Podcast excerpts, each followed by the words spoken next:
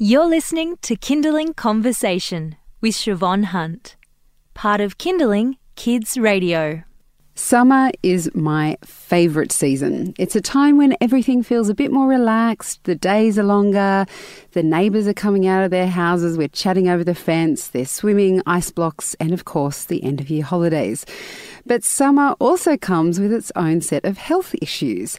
There may be less flu, but there are more mosquitoes, less colds, but perhaps more sunburn. With this in mind, we've put together a Kids Health Summer Series with Sarah Hunstead from CPR Kids. Today, we're talking about water safety. Hi, Sarah, how are you? I'm well, thank you. So, families swim in oceans, pools, rivers, lakes. There's lots of places in Australia where families like to congregate and swim. Are there different rules for different bodies of water? Well, that's a very interesting question. One thing that is the blanket rule across all bodies of water, whether it be the inflatable pool at home or the ocean or the lake, is that we always have our kids in our direct line of sight and the little ones are within arm's reach. So, the most important thing you can do is supervise your children, and that's the number one rule. Now, I am completely on top of that, like in terms of understanding how important it is.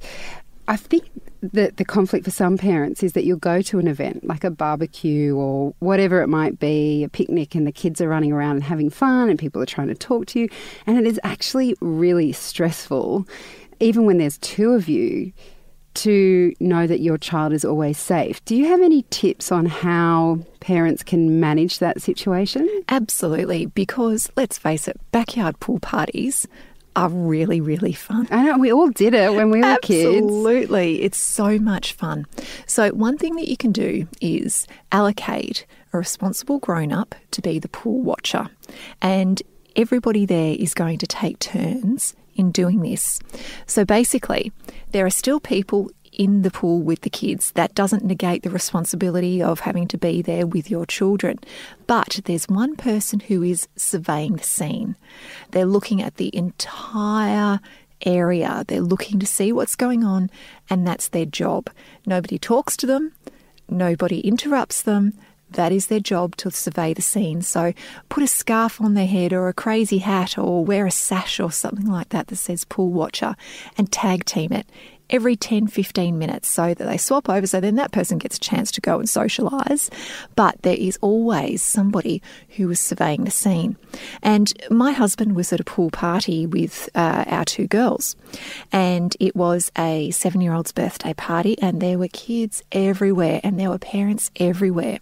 And everybody was standing around the pool while the kids were swimming, and he was actually standing ankle deep in the pool on the steps watching our two kids. And as he's watching them, because one of them wasn't the best swimmer at the time, and so he knew he had to be absolutely in arm's reach of her, he heard this huge splash. And he turned around, and one of the mums had jumped into the pool with all of her clothes on, not two metres away from him. She pulled out her child, who basically what had happened was is that she was talking to her friend, just having a chat her daughter was, you know, splashing around at her feet, and then all of a sudden she didn't hear anything anymore. She looked down, and her daughter was at the bottom of the pool, just eyes looking up at her. We've got no idea what happened. This child could, you know, she could swim, but we don't know if she was jumped on by another child or what happened. And my husband was two metres away and never heard a thing until she jumped into the pool. Her daughter was fine, but it just goes to show that even with all of those adults around, accidents can happen. There needs to be that person who is watching over everything. And with the parents in the pool, I mean, we've been to barbecues before, and my husband is a bit of a Pied Piper of children. And he's been in a position before where parents have been like, oh, Daniel's in the pool with them, that's okay. But he's got our two kids, and then he's been expected to look after other children. You were mentioning your husband was watching your two kids. Do you think that's a safe limit? that you say one parent, depending on the age, of course, and how well they can swim? Absolutely. It shouldn't be somebody's responsibility to be watching 10 kids in the pool. That's impossible. When you think about, you know, all of those little bodies everywhere, all over the place. How I'm getting stressed you... just thinking about it. I know, I know. so how could you be responsible when, you know what? Everybody needs to be responsible for their own kids, or at least being aware, okay, I'm looking after Toby, Melissa, and Genevieve right now. They're my three kids who I'm looking after, and that you're aware of that. There needs to be that verbal communication. And if there's too many, it's not cool. What about the amount of kids in a pool? I mean, I don't want to be nanny state here, but you know, is a whole class of 20 too many in your average backyard pool? Um, that's a question that I'm not sure how to answer, to be yeah, completely honest. I mean, we, like I said, we all did that. I don't want to be in the nanny state, but at the same time, like I said, I get quite anxious thinking yeah. about all those children in one space. But if all their parents are actually looking at them and, you know, making sure that everybody is interacting safely, yep. Because, I mean, we're talking principally, of course, we're talking about drowning here, and that's still a big problem in Australia, isn't it? It is. 29 children drowned over the Christmas period last year. Oh and God. this absolutely breaks my heart. And so that's why when you hear Laurie Lawrence, you know, saying kids alive, do the five, we have to do this. We absolutely have to do this. We need to be aware of those steps. We need to make sure that our children can swim. We need to do all of these things and we need to know how to resuscitate, which is the fifth part of the Kids Alive Do the Five. But one thing that's so important is sometimes we can be really vigilant around the pool around the ocean, around the lake, or wherever we are, but we can forget about those things in our home. Um, certainly, this is just my experience. It's you know not statistical, but it is just my experience an, as a nurse. I've seen more children drown in inflatable pools or the bath than what I have at the beach. Wow, I know, and that's just my personal experience, but. It just goes to show that we need to tip the kiddie pool out. You know, the clamshell that we've got there, tip it out. Don't keep water in it. When the kids are finished playing, water the garden with it. I know it can seem like a waste, but do it. And when the kids come out of the bath, the plug comes out. You're listening to Kinderling Conversation. This is the Kids Health Summer Series with Sarah Hunstead from CPR Kids. We're talking about water safety. Sarah, you were just talking about Laurie Lawrence and his Kids Alive Do the Five. What are the five things that we should be aware of? So, number one, fence the pool.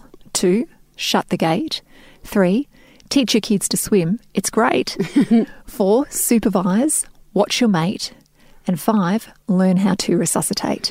So, this whole resuscitation thing can be, um, I know for me, it was a bit of a, a scary thing. Like I somehow I thought if I learn, I might forget, and that freaked me out more than the actual understanding that learning was the important part. Mm-hmm. Um, now, in December, you're launching, along with Westpac, a special kind of rashi that will help with my anxiety there. Can you tell us a bit about it? Absolutely. So, the Rescue Rashi that has been developed by Westpac, and what it is, it's a rashi that's for children and when you unzip the rashi, it has instructions on how to perform CPR.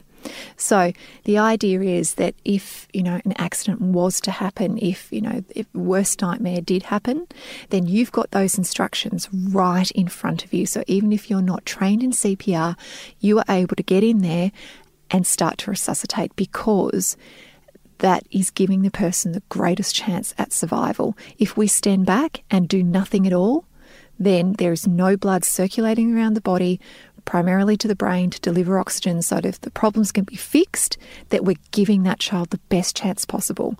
But if we can get on their chest, follow those instructions, press hard and fast and get help, you are giving them the best chance at a good outcome. Okay, so that's going to launch in December and we'll make sure that as Kinderling listeners you hear all about that. Um, Sarah, I think those were all the questions I had. Is there anything else you would add about water safety? Just make some time, and I know as you know, mums and dads, that that's making time. Good luck with that. But there are so many brilliant resources out there, not only to teach you, but the kids too. So looking at the Kids Alive Do the Five website, having a look at Royal Life Saving as well. There's so much stuff out there for water safety for both you and the kids. Make the time to go and have a look. Thanks, Sarah. Thanks for your time today. Thank you. That's Sarah Hunstead from CPR Kids, and this has been part of our Kids Health Summer Series. We'll have more interviews in this series up on our website. Just head to kinderling.com.au and click on Kinderling Conversation. You've been listening to a Kinderling Conversation podcast. We'd like to reach as many parents as possible, and you can help us by giving us a review wherever you downloaded this episode. It means that more people can find us. I'm Siobhan Hunt. See you next time.